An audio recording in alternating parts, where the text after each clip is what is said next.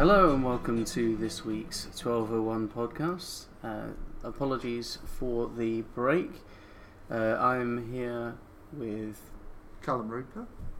and Bradley Alsop. my name's Callum Watt, and uh, the break in the schedule, uh, we were hoping that we would have some people for the SU elections, but unfortunately that wasn't possible in the end. Uh, but uh, Callum here did stand. Unfortunately, you didn't win. Didn't win, but we'll keep the fight up, that's for sure. Yes, I understand you did put up a good fight. What was the um, what was the result of that in the end? Uh, we, we lost effectively to what was an incumbent in a new role, so they've um, basically jumped up from one S- SU role to another. We lost by a good 900 votes or so, so it wasn't very close in the end, but we did put up a good fight. And we can certainly say that there was 800 plus people that supported a agenda for change, so we're going to keep that up Mhm. over the next year, and hopefully we'll be fighting again in a, in a year's time on the same platform, Hmm. and, and maybe more people will be listening. And that's a that's a massive mandate, I think, for you really as well. We we, off, we often talk about the mandate that someone that's won has got, obviously, but I think to have 800 people vote for what was quite a, a you know quite a radical set of proposals for a student senior elections, I think actually is is a huge base upon which to draw on over the next year. Um, Yeah. I think you know there. It's not. It's not a mandate to be in an officer position, but it is a mandate to to start something. I Yeah, think. it's to start a movement, and I know we've been doing prior to that. We've been doing work with the Campaign for Lincoln Democracy, and that was making some inroads with the NUS referendum. It we decided that we would run a slate. The slate didn't exactly come together, but what we did have was we were starting to put together the that, that foundation for a movement. And I think going forward now, as a as a student movement, we've got to be continuing that pressure because if we can get that exposure, then it'll be fantastic for us going forward. And if we can get that exposure, hopefully we can win elections next year, have maybe more candidates standing in different roles, and hopefully they will they will make some inroads as well. Mm, absolutely, yeah. Okay. So, what have you been doing to continue the campaign? If you Well, like, what's going on at the moment? It's about getting involved in the in the SU community. You know, we can we can scoff and we can say that there's issues around it, but we still got to get involved. So, uh, just on, on, on Friday of this week, we was uh, myself and, and a couple of people from the campaign for Lincoln Democracy. We attended the uh, Reclaim the Night March, hmm and that that's you know that's showing solidarity with women and, and actually all genders that undergo some serious abuse and they feel scared to go out at night. And that's that's that's unfair. And that's one of the you know we, we, we very much have a go at the SU when they do things wrong but this march is, is fantastic for bringing people together. And they need more of it. More political activism in the SU would be fantastic. Mm. so we, we need to get involved in that as well as being critical of, of the democratic flaws that currently exist. Mm. it's about getting that balance between the two because they do do some good stuff and we've got to recognise Mm. that. I mean, Reclaim the Night's pretty good. I, I've never attended it before. I think it's only been going for a couple of years in Mm. Lincoln, and in that time, it's usually held on a Saturday night, isn't it, or something? Uh, yeah, it was a Friday night this, this Friday time, night, yeah. So previously I would have been working, Mm, of course, yeah. but I remember it going through. Um, scores and scores of Mm, people on this yeah. march. They get some abuse, unfortunately. Yeah, and, we- and, Um, and it did happen on, on Friday. We did have some abuse from people, but they were the very people that the whole Reclaim the Night was, was basically saying that it's unsafe. That, yeah, it's You know, ironic, there's a isn't couple it? of blokes with a Pre- Stella, Stella Pro- Artois proving the point, really, aren't It they? really Like, does yeah, prove the point, you know. Then they're shouting, saying, "Well, you know, oh, you know, effing and blinding about feminists." You know, at the end of the day, it's it's about equality and it's about Mm. solidarity. And But I think last year, I think that. last year it also got some support from the public as well. It did. We we and again we still we had people giving their horns Mhm. support. We had uh, passers-by giving us thumbs up, showing their support, which is great. It's it's good in any political movement in any march to get that sort of support is really good. Mm. And I know when we're out door knocking um, in our other in our other capacity as Labour Party activists, it's good to get that same level of support from members of the public coming up to you and speaking to you about that. Just for context, what is Reclaim the Night? What's it for? Uh, it's basically, uh, I believe it started in Leeds or somewhere, and it's been going for quite a few years as a movement. And it's about basically saying that the streets should be a lot safer, and anybody should be able to feel safe from going out at night. So it's about reclaiming that night and saying that uh, women, men alike, should be able to go out and feel safe in their towns and cities of the night time. Um, yeah, it's about solidarity, as I said. It's about um, it's about showing people that also there is there is a voice for people standing up to this. So this sort of misogynistic abuse, and we've had a few cases in in Lincoln of sexual assaults, which you know, which are discussed in some of the responses that have come from it from the likes of the police. And this is exactly what this march is about. It's about saying that we're not going to accept it as a norm, and we're standing up to it as a community. Hmm. So um, that's really good. What else have you been uh, doing? You mentioned before we came on air, as it were, uh, there's uh, some protests in Hong Kong and Mhm. talking about reciprocal action in, Yes. in Lincoln. And so, again, whilst we can praise the SU for some stuff, the SU is also very reluctant to get involved in the in the Hong Kong solidarity movement. We've seen other um, SUs and other student bodies. I think Nottingham's a good example lo- nearby, where we've seen students out and showing real solidarity with students from Hong Kong and from China, saying that these police abuses, these abuses of democracy and free speech in Hong Kong are completely unacceptable, and we're trying to get that moving now in terms of speaking to international students that have actually approached us as a movement and said we're unhappy. Some Mm. of them have actually taken their membership away from the SU, so they've disaffiliated effectively, Hmm. saying that they don't re- represent them after they s- said that we're not going to uh, show solidarity because it brings us into disres- into disrepute, is what they say.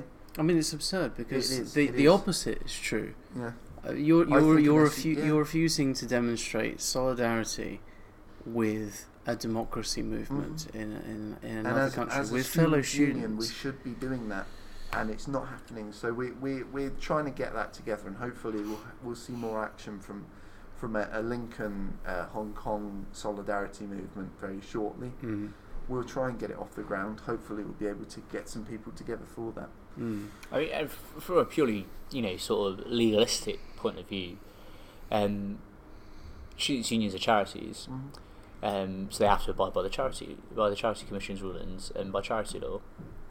Um, and in, in terms of political campaigning, charity law is fairly clear. It you know it says that your charity resources must be used to advance your charitable objectives.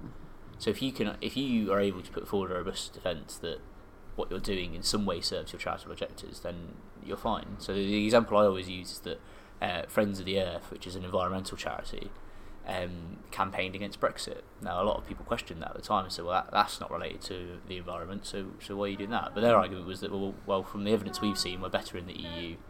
Um, in terms of the environment, than we are out of it. So Yeah. it's within our charitable objectives to campaign against us leaving. Mm. Um, the exact same thing applies to students' unions. If if they're and ultimately it should be their members that make this decision, not trustees or um, or a small group of officers. It should it should be the student body that makes the decision. Yeah. Um, if the student body thinks actually it serves either some or all of our students to campaign on this issue, um, then then there's nothing in charity law that international prohibits the union from I doing that. I think they don't feel represented. Yeah. Hence why they uh, have- have taken their membership away and said that we don't want to be a part of it. Yeah. Which is a real shame because the SU could be a real power for good, Mm. and I don't think it's being um, utilised in that way at the moment. It's more Mhm. of a power for money.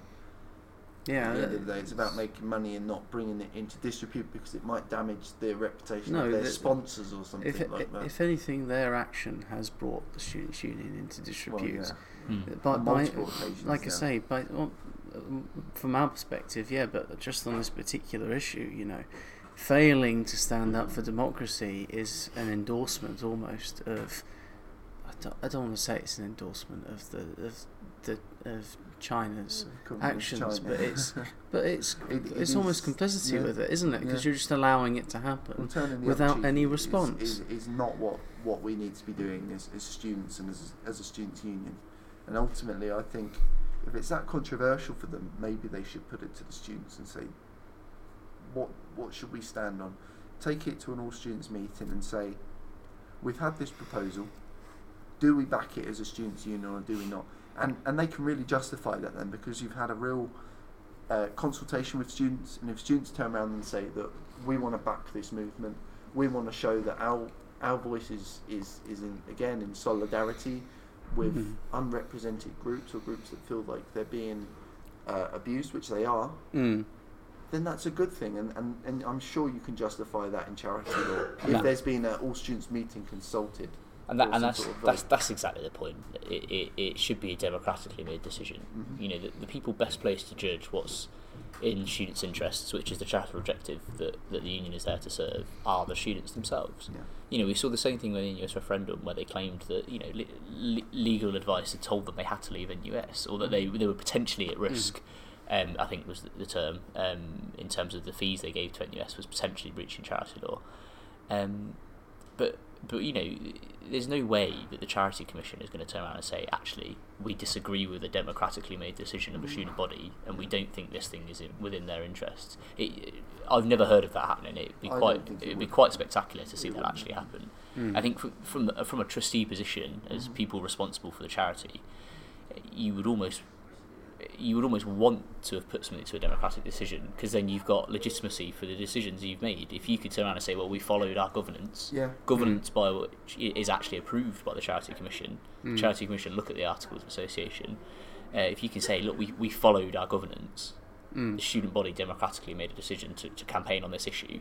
We Mm. respected that wish. I, I would find it incredible if, if the charity commission then penalised the union in any way for I- that. I That would be couldn't- I couldn't that would see be that. spectacular. I've never heard of that happening either. No. I th- and it's it's such a wasted opportunity. I mean, I think I think I said in a previous podcast, it's got what thirteen thousand members. Well, it's 17,000 17 is It's it now? through the roof now. Um, seventeen thousand members. A huge chunk of those all live in Lincoln. They're citizens of Lincoln. So from a local perspective, you know, as a as a local politician, if you like, I want to see this representative body of a large section of our community standing Mm. up and really saying things. yeah. and I want to have that sort of, us to have that sort of relationship with them. But they just don't say anything. No. They seem to have just turned into a husk, Yeah. almost. Uh, uh, they're um, to sort of um, paraphrase Voltaire. It's more like they're a nightclub with the students' union attached, rather than the other way around. Mm. That's all they exist to do is to run their commercial Oh. venues and avoid any form of potential controversy. But they have invited controversy by failing to back a democratic movement, and I think it will bite them, come to bite them hard in the long run. Well, that, that's I ran on the election. I wasn't there to say we should tear it down and rebuild it. What I said to a lot of people when they asked, "Well, why do you want to reform this SU? Why do you want to make these changes?" And I said, "The SU itself is something like the seventh biggest employer in Lincoln. Mm-hmm. It's got a massive income. Therefore, with the power of students behind it, having their voice heard and their input into it, it could be a real force for change and a real force for good, not just on Mm. campus, but beyond campus in the community. So, when I was speaking about things like not just about the democratic reforms, but I wanted to see it doing a lot more in terms of green issues.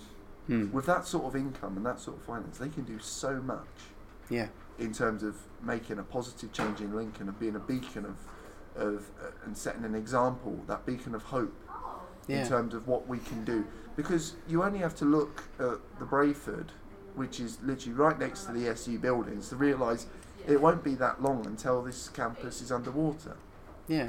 And, and, And that's- of that's the great irony. because they, they do um, they do a they, they do a clean up of the Brayford once Yeah. a year. Yeah. That's the most visible thing that they have. I'm I'm not saying that's a bad no, thing. no, it's a no. very I, good I thing. think they should be doing But- more of it. But the, but the, the Brayford that you're cleaning up is going to be fl- flooding your campus, Yes. as, as you Yeah. say, because of climate Yeah, change. and, and they can Do something so about it, for God's and they have made some positive changes. And I was speaking to some people, the university, the SU, they use green energy. That's really good. Yeah. So the power company they use, it's all um, you know, no fossil fuels used. Fantastic, great. Mhm. But single-use plastics in terms of the food uh, dispensers. Um, so you just look. Even, we're we're currently sat in the main building, the Minerva. The cafe down there uses a lot of single-use plastics. All the sandwich boxes has got little plastic films and plastic Yeah. bottles. Mm. You know, they can be doing so much more to. I wouldn't say subsidise, but they can use their media output to promote good practice hmm and say, you know, provide some serious discounts if you bring Tupperware, for Mhm. example, for your food, for Mm. your lunch, Mm. and that's what we need to be doing. And it's not it's not currently doing that. and it's the same with other issues. As we'll come back to the Hong Kong issue. Yeah. It's the exact same thing. We need to realise that it can be a great voice for change in Lincoln, and it can be a real beacon of setting an example to other institutions in the community. Mm. But currently, it only comes out during this sort of activism week or this green week that they're doing, which is, you know, it's once a year. And I think ultimately we've got to realise that the SU is here all year round and it's got to be a lot more active. Mm. Yes, and it's got to it's got to be active in dealing with global uh, Yes, crises as well yes. as as well as Yeah. the, the welfare of students locally, as Yep. we've we've touched on We're, we're part of an international community of students, and Lincoln sits in a big web of universities, Mm. and we've got to recognise that, and we've got to play our part. And currently, it isn't. Mm.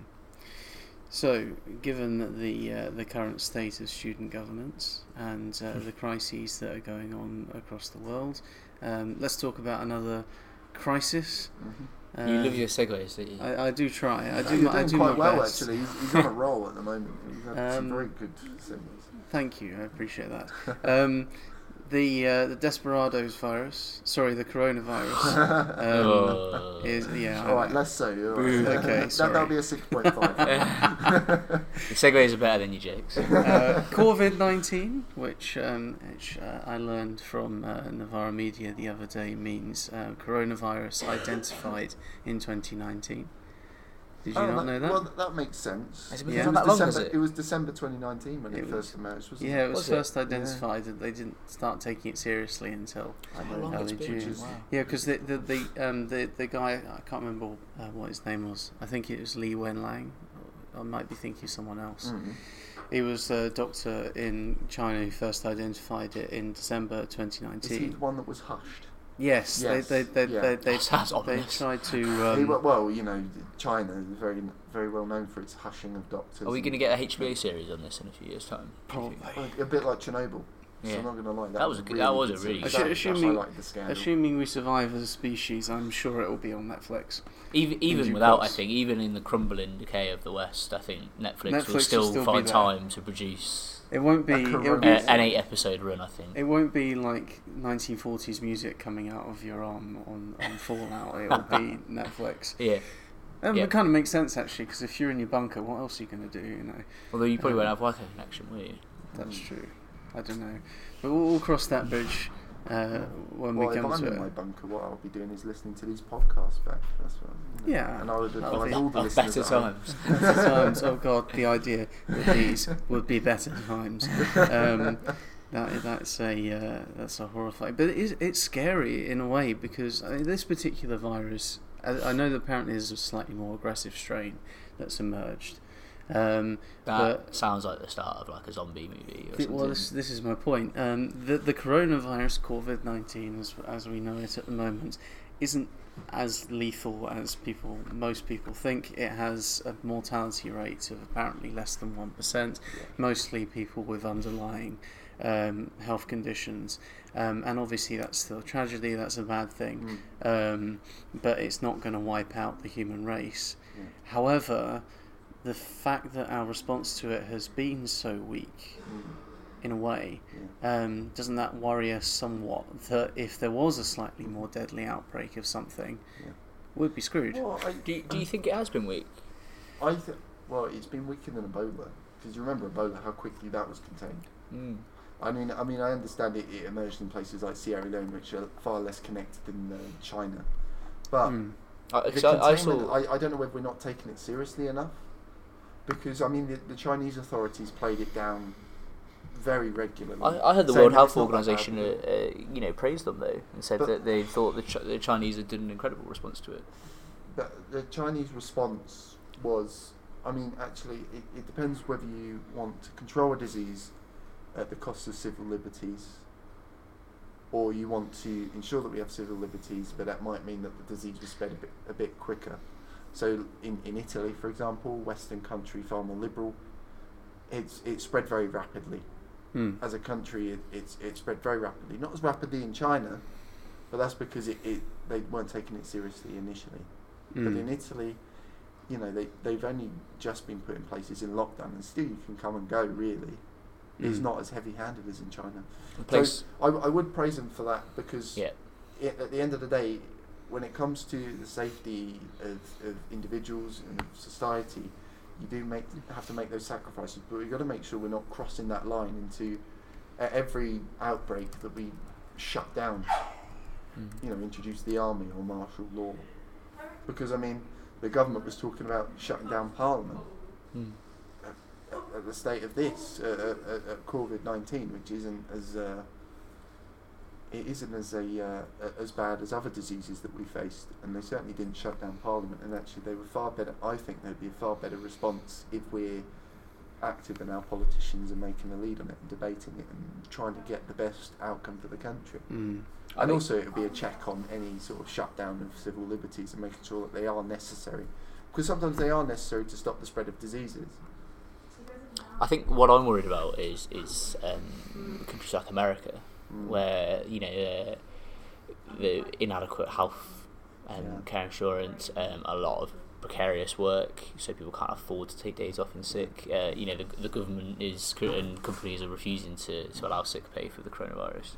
Um, you know, look how rapidly that could spread in that sort of that sort of situation. Yeah. Um, well, it, pe- it pe- is- workers will have to go to work. They won't be able to afford to take time off though- and that will spread so quickly, and it will be service care workers, people that you know handle your food, and all the rest of it. And obviously, it's not the fault of the workers if, No. if, if they have to go to eat uh, to to live.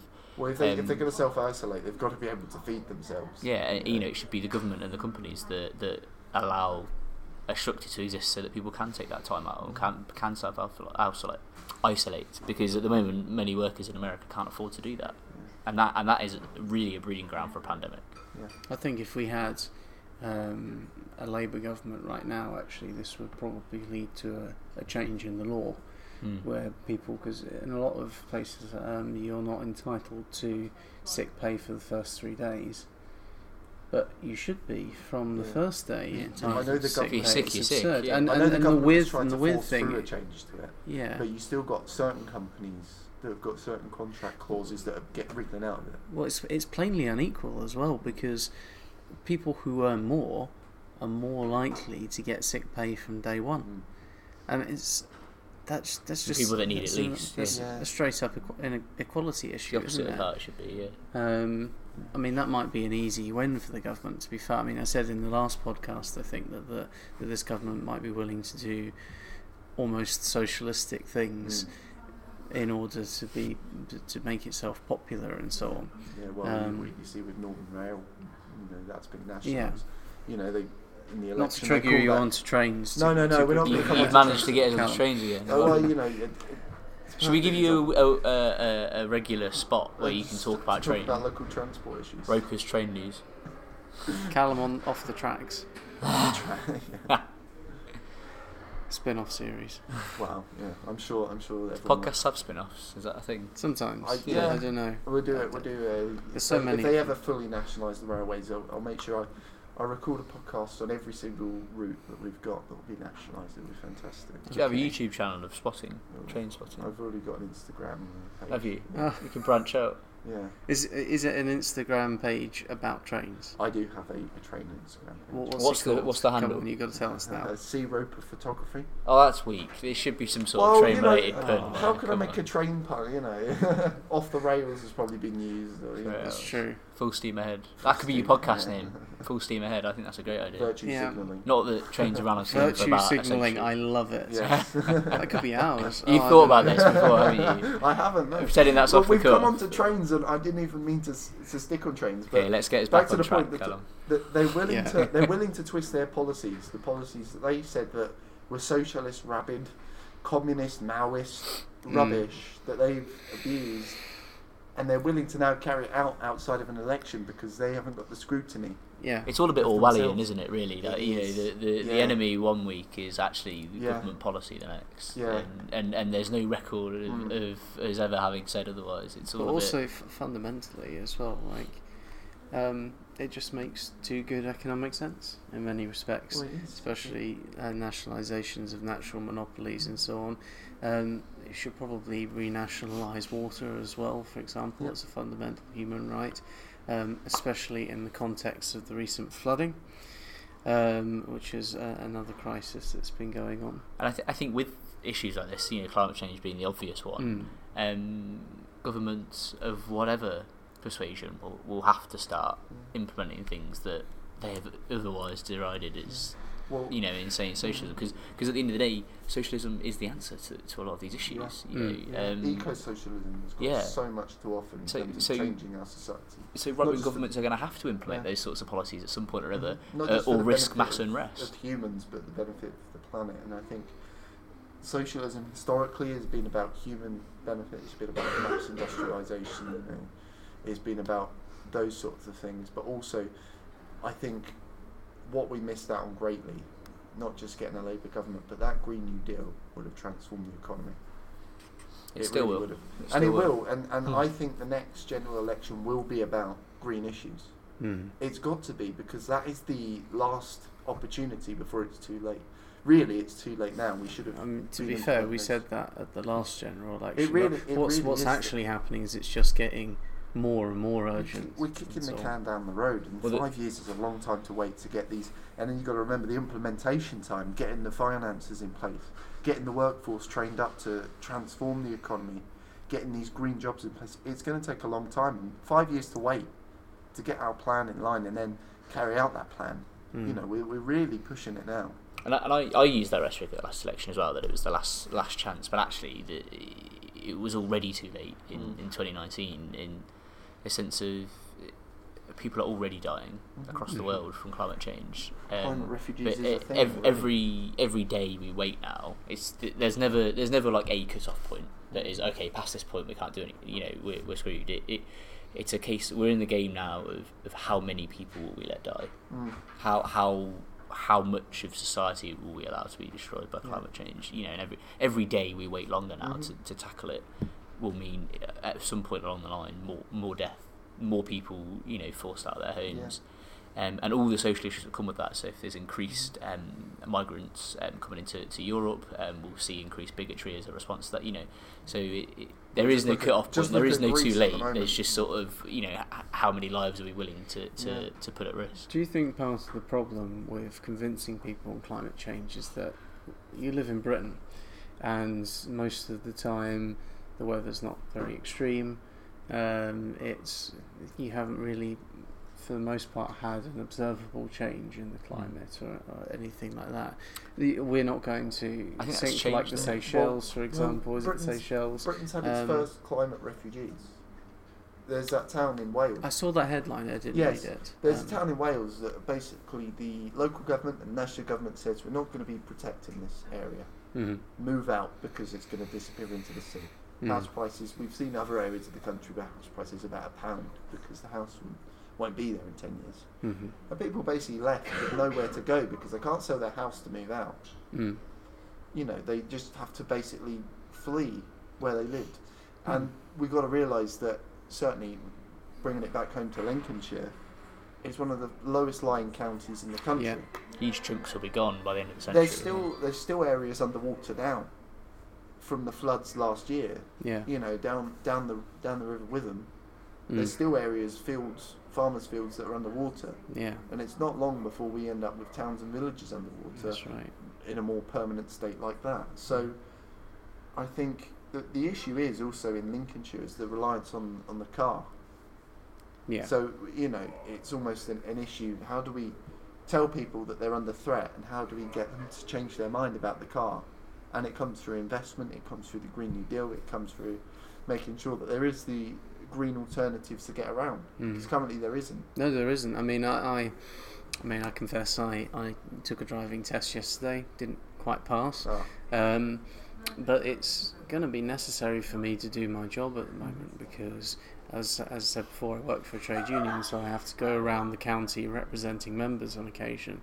Um, and so for the next month, until I can take my next test, I've got to use trains and buses wherever possible. mm, And a journey to the south of Lincoln, say Spalding, for example, um, that journey is going to take me at least two. It's going to take me about two and a half hours. That's assuming everything goes well, Oh because I've got to go all the way down to Peterborough, then to Spalding Mhm. on the train, then get a bus out to this village that I need to go to, um, and then obviously walk to my destination. So it's green, but it's inefficient, and that's why people will obviously turn to the car because it's so much more convenient in that respect. And I, that means that I have lost an entire day of work to that one appointment, which Mm. may have, which I could have just done. we're in back the on morning trains again now, a aren't. Well, well, we'll, we'll talk about Sorry, buses yeah. as well, just to keep the transport. uh, Modal shift. slipping, uh, Modal shift modal is what the, is- the politicians extremely- Many a cry of a Labour councillor modal well, shift. You know, yeah. it, the they charge into budget battles. Modal shift. I, I think I think we're in a new problem now though with climate change. I think five years ago, or e- even actually two years ago, um, it was convincing people that it was a problem. Hmm. I think you know, and, and I think most people sort sort of knew it was an issue, but they didn't take yeah. it that Well, seriously. I, I, but I've, but now, I've, I've written an article on this issue. yeah, And if you look at, for example, the youth strikes, they wrote an article in the Lincolnite about it, mm, and the comments from some people about the youth strikes for the climate. oh, they're horrendous. Yeah, It's it's ridiculous, and but I, I don't think those people. I, those- I'm not worried those- about those people. No, no, they're I a think I think you're right in in, generally, in in generalising that most people are concerned about it now and they want to do something. the, the, the problem now is not convincing them that climate change is an issue. It's convincing them that we can actually do something about it. I Mhm. think, and I think that's exactly the problem we had with for Labour in the last election. I, a lot of people, I think, intuitively liked what Corbyn was offering. Yeah. The problem, and there's a really good article by Adam Ramsay for Open Democracy on it. Um, the problem was convincing people that politics could give them solutions Yeah. Mm. for, for, for, f- I mean, Brexit i- in a, in a microcosm over the last four years, but but 40 years beyond that of neoliberalism has told people they can't have things. And then actually politics Mm. and government largely should get out of the way and interferes with things and, and makes things worse. Yeah. So for I, th- I think always, and you know, people on the left don't want to hear this, and certainly I don't think people supporting Keir Starmer don't want to hear this. But we were never going to be able to overturn that in, in one election cycle. No. I don't think. Um, so in some ways, it's no surprise that Labour lost. Uh, Well, yeah. we, we we've got a big project ahead of us in, in overturning a culture. Yeah. Uh, we, we need to convince people that actually things can be better and, and Yeah. that and that collective effort and struggle and, and actually Yeah. national government can actually make things better. Is it controversial to say we've almost got to think like Margaret Thatcher in a way? Um, in the goal is not the economics necessarily, but to change hearts and minds. Yes, i i- that is the Yeah, in the, yeah. the only instance you We will ever find me reverse- agreeing with a Margaret Yeah. Thatcher quote. We just yes, need to reverse what she's done, basically, Yeah, and go further. and go much further than Mm. we were before because there's a lot that we need to do. And actually, we've got to remember that, you know, the Attlee government did so many fantastic things, Mm. but it didn't go all the way in terms of what we would like to see in terms of a society that's truly redistributive, Mm. truly has people's voices represented, truly understands what it means to be working class, to not be able to feed your kids. hmm it did a lot of good things, but we need to go further, and we need to be telling people. We're not. We don't need to be telling people about what the Attlee government did and talking about the NHS. We need to be setting a positive vision for the future because people, the NHS is just part of a society. The the, the Attlee reforms is just the ones that have survived anyway. Are the ones that they're just everyone's day to day existence. Mm.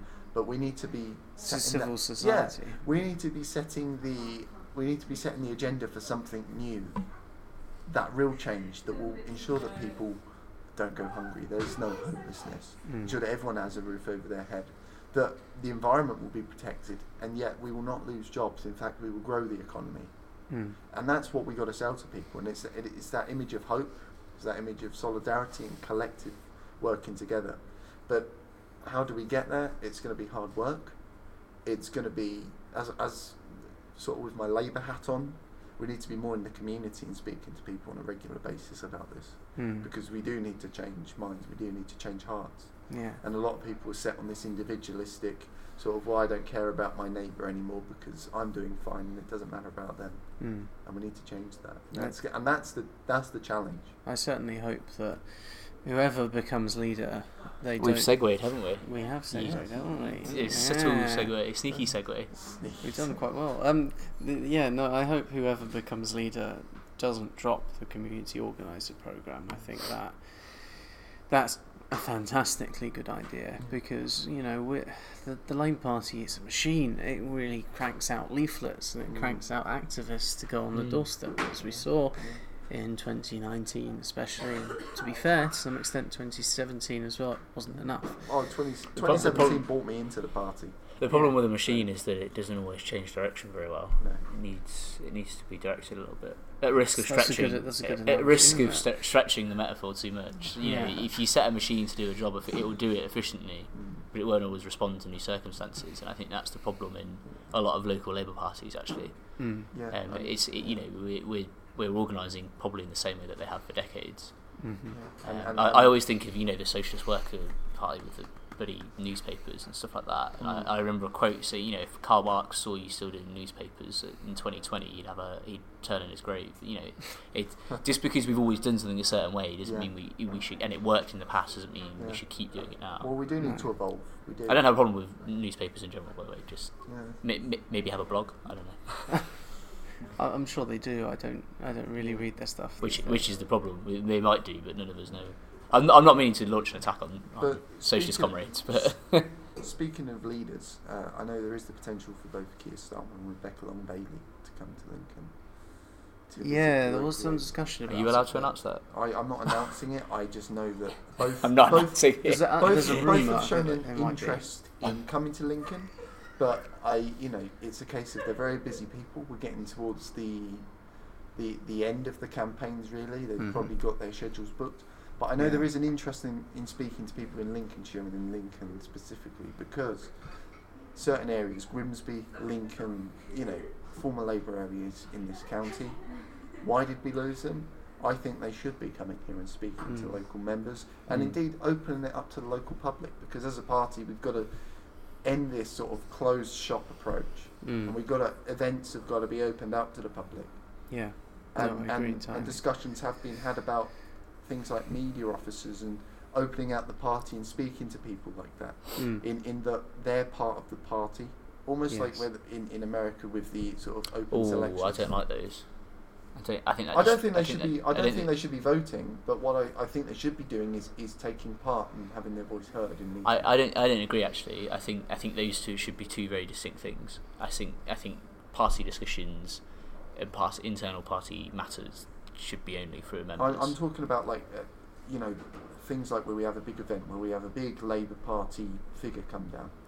I think people should have the right to come. And, it, local people should have the right to come and listen to see what they've got. To I think. I think that's a different thing. Yeah. Though. I think if, Yeah, yeah, if I you mean, want, so- if you want to put on a public event with a with a prominent speaker, that that's very different to, to No, in a not saying- leadership yeah. election having having people.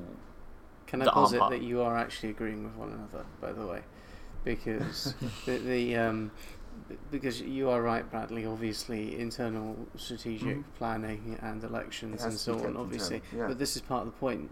Um, if you have public events and so on, that's a recruitment opportunity, Mhm. basically. Yeah. Mm. So if you have someone like Rebecca Long Bailey, whether or not she becomes leader, or Dawn Butler, or or Keir Starmer, whoever, Mm. um, and they come and speak in Lincoln, and you put some membership forms by the door, sign people up, Yeah. so that you know, so that they're there Yeah. when those elections do come along, and when those discussions do come along, and when we're uh, going out campaigning. That's I would say and, Li- and what sort of Lincoln is then to seen to matter to Central Party, which has long been portrayed to be very London-based, Westminster bubble Mm. focused, and it forget. Hence why we, we, we had the, the red wall beaten into. Yeah, and we, well, by the way, that- we, we are the, the eastern bastion of, of, of the Red Wall over here in Yeah. Lincoln, or an outpost, more accurately, Yeah, um, I suppose. yeah, and it's it is it is difficult to to fight that fight when we don't have the attention that we should be having, and it's not just Lincoln; it's a lot of northern CLPs get ignored. Mm. and we've got to understand why that happens. And I think having a few events, not opening up the party processes, but having a few events where local people can come and listen to what prominent Labour figures have to say, is can only be positive, in my Mhm. opinion, because things like policy, they can speak to people afterwards. It, it makes the pa- party firstly have more of a personal approach, and then also people can understand us a bit more. We're not just there at elections; we're there all year round, and we're speaking about issues that matter to people. Mm. Uh, and also educational events. Well, yeah, Um, I mean, I know that housing probably isn't everybody's cup of tea, but personally, I don't think what's more fundamental than Mm. keeping a roof over your head, and of course, in the context of mass homelessness, Mhm. as very as is very visible in Lincoln.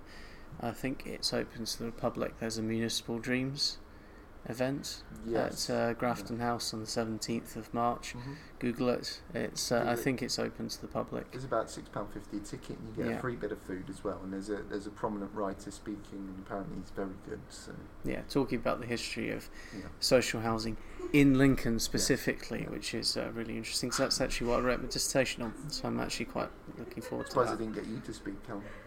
I, I'm sure this guy's done a lot more research than me. As I say, I, I wrote a, I wrote a dissertation. Um, this guy's written a book. Oh, well, that's you know. that's the difference um, in, in this case. But um, yes, so I mean, it's looking like it's probably going to be Starmer who gets elected along with Yeah. Angela Rayner. And and you know Um, we, we we've all nailed our, our colours to the post, but Mhm. at the end of the day, we've got to fall behind whoever's the leader. Yeah. Regardless, because at the end of the day, as a party, we need to have a bit of unity.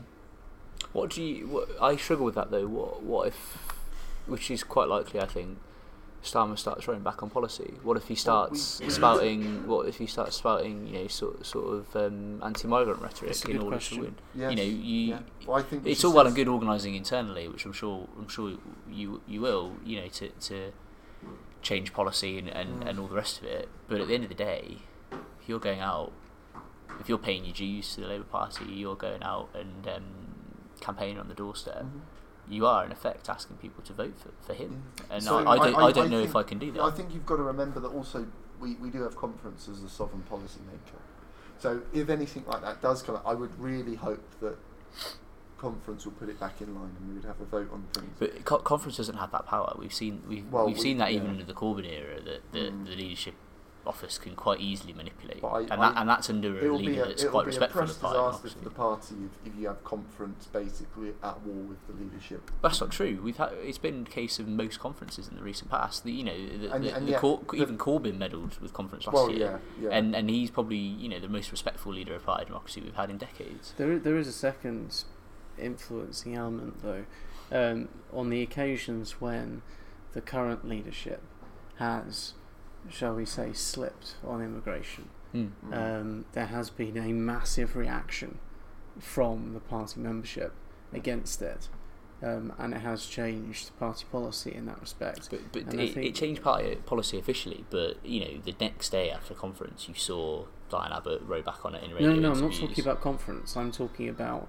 Um, I, I can't remember exactly what it was. Perhaps you remember better, but I remember Diane Abbott made, of all people, made uh, made a statement um, that was uh, perceived to be anti-immigrant and so on, and she had to backtrack on it within. I think it was 12 hours actually, Mm. because the reaction from Labour Party members, well outside conference, was so negative to it. Because at the end of the day, we're the party of working people. It doesn't matter where you were born, um, you know. And I, I, I have no time for people who think that you know, pandering to racists and xenophobes is going to win us elections. Um, most Labour Party members don't think like that either, and I think it was evident in that case. And whoever becomes leader needs to be held to account in that way. We talk about organisation, organising in new 21st century ways, not just through the, the, the, the old formal procedures of conference, but actually by putting public pressure and campaigning in a grassroots manner in the same way that you might have done grabbing a megaphone or organising a protest as a student, as we're still doing Mm. in that way. That's how you put pressure on a political Mhm. But party. you, you will still at election time have to go out and campaign for him. hmm I don't. All I'm saying is I don't know if I can do that for a man like Keir Starmer. I don't know. It, it I don't. really does depend on what he does policy. Partic- particularly if we start to see this rhetoric come back, if we see the new Labour era sort of rhetoric come back, which I think is very likely under Starmer, I, I there was a reason I wasn't a Labour Labour member under that under that era, Mm. and I don't know if I could stay in the party with a man like him. Because ultimately, my allegiance isn't really, you know, people people talk about loyalty to the party. That's always struck me as a bit off. My loyalty isn't to a party; it's to a set of principles. So the cause. And if the party no longer serves those, if that if the party no longer looks to me like the most likely vehicle to achieve those principles, then what? Why would I stay and support it? Mm. I think everyone's just got to make that decision for themselves. I mean, Mm. party membership's a, an individual choice, and perhaps that's the point to make as well. In that, if Keir Starmer, whoever takes us down that reactionary road, you're going to lose the support of a good chunk of the population, which we've painstakingly won back over the last few years, Mm. and that will weaken our ability. If all you care about is elections, that will weaken our ability to win elections Mm. ultimately, um, and it will hand over this sort of populist agenda straight into the hands of Boris Johnson. Yeah, Mm. Um, yeah we, we need to take it away from their terms and speak on our own terms. mm, we do. And divisive anti-immigrant rhetoric, anti-benefit claimant rhetoric Mhm. is not what we are as a party, and I don't think it should, ever should be again. We slipped into that under New Labour, and if Starmer does get in, I seriously hope that he moves away from that. Yeah. He doesn't pander to that um, sort of section of, membership. There is a, you know, there is a, a section that make their voice very clear on that those sorts of issues. hmm But I think we've got to we've got to bear in mind that as a party, we're not about that. We're about equality, hmm equality of opportunity, equality of outcome, equality regardless of where you come from. Yeah. And that's how that's what we've got to be selling to people, not effectively racist hatred. Yeah. Because it, it doesn't work really. No. We don't want to be the same as Boris Johnson and the Tories. hmm No. And we won't be. and we Um, won't be. And as members, I think I wouldn't leave the party. I would be one of those members that I hear about it. You know, the years under Blair, where all the lefties were still that were still in the party fighting the cause. Mm. And I would be one of those very vocally critical if anything like that would come out, because that's that's not what we're about. And I, d- I think we should stay in and fight for what is what we believe in. Mhm. Okay. Fight for what you believe in, in any way that you see fit. Yes. That's a nice sentiment. Yeah. Yeah. Yeah. I think that's a good way to end it, don't you? Absolutely. Yeah. Have you segued into an ending? I think so. We've done a lot of good segues today. Um, we'll try and be back next week. Yes. Um, certainly, me and Callum will be. I don't know if you'll be in Lincoln. Not next Um, weekend, I'm afraid. Jess Williams couldn't attend today at this time, unfortunately, but we might have her back. Mhm. Um, but we're going to try and get more guests on here as yeah, well. Yeah, just we'll to- try and keep it. We'll, we'll keep you all interested with more guests and more speakers, so it's Yeah. not just the same old, same old. Yeah, Tune in next time for Callum for Roper's train Yeah. segment. Yeah, Yeah. we'll do a train special one week. okay. Thank you for listening. Goodbye.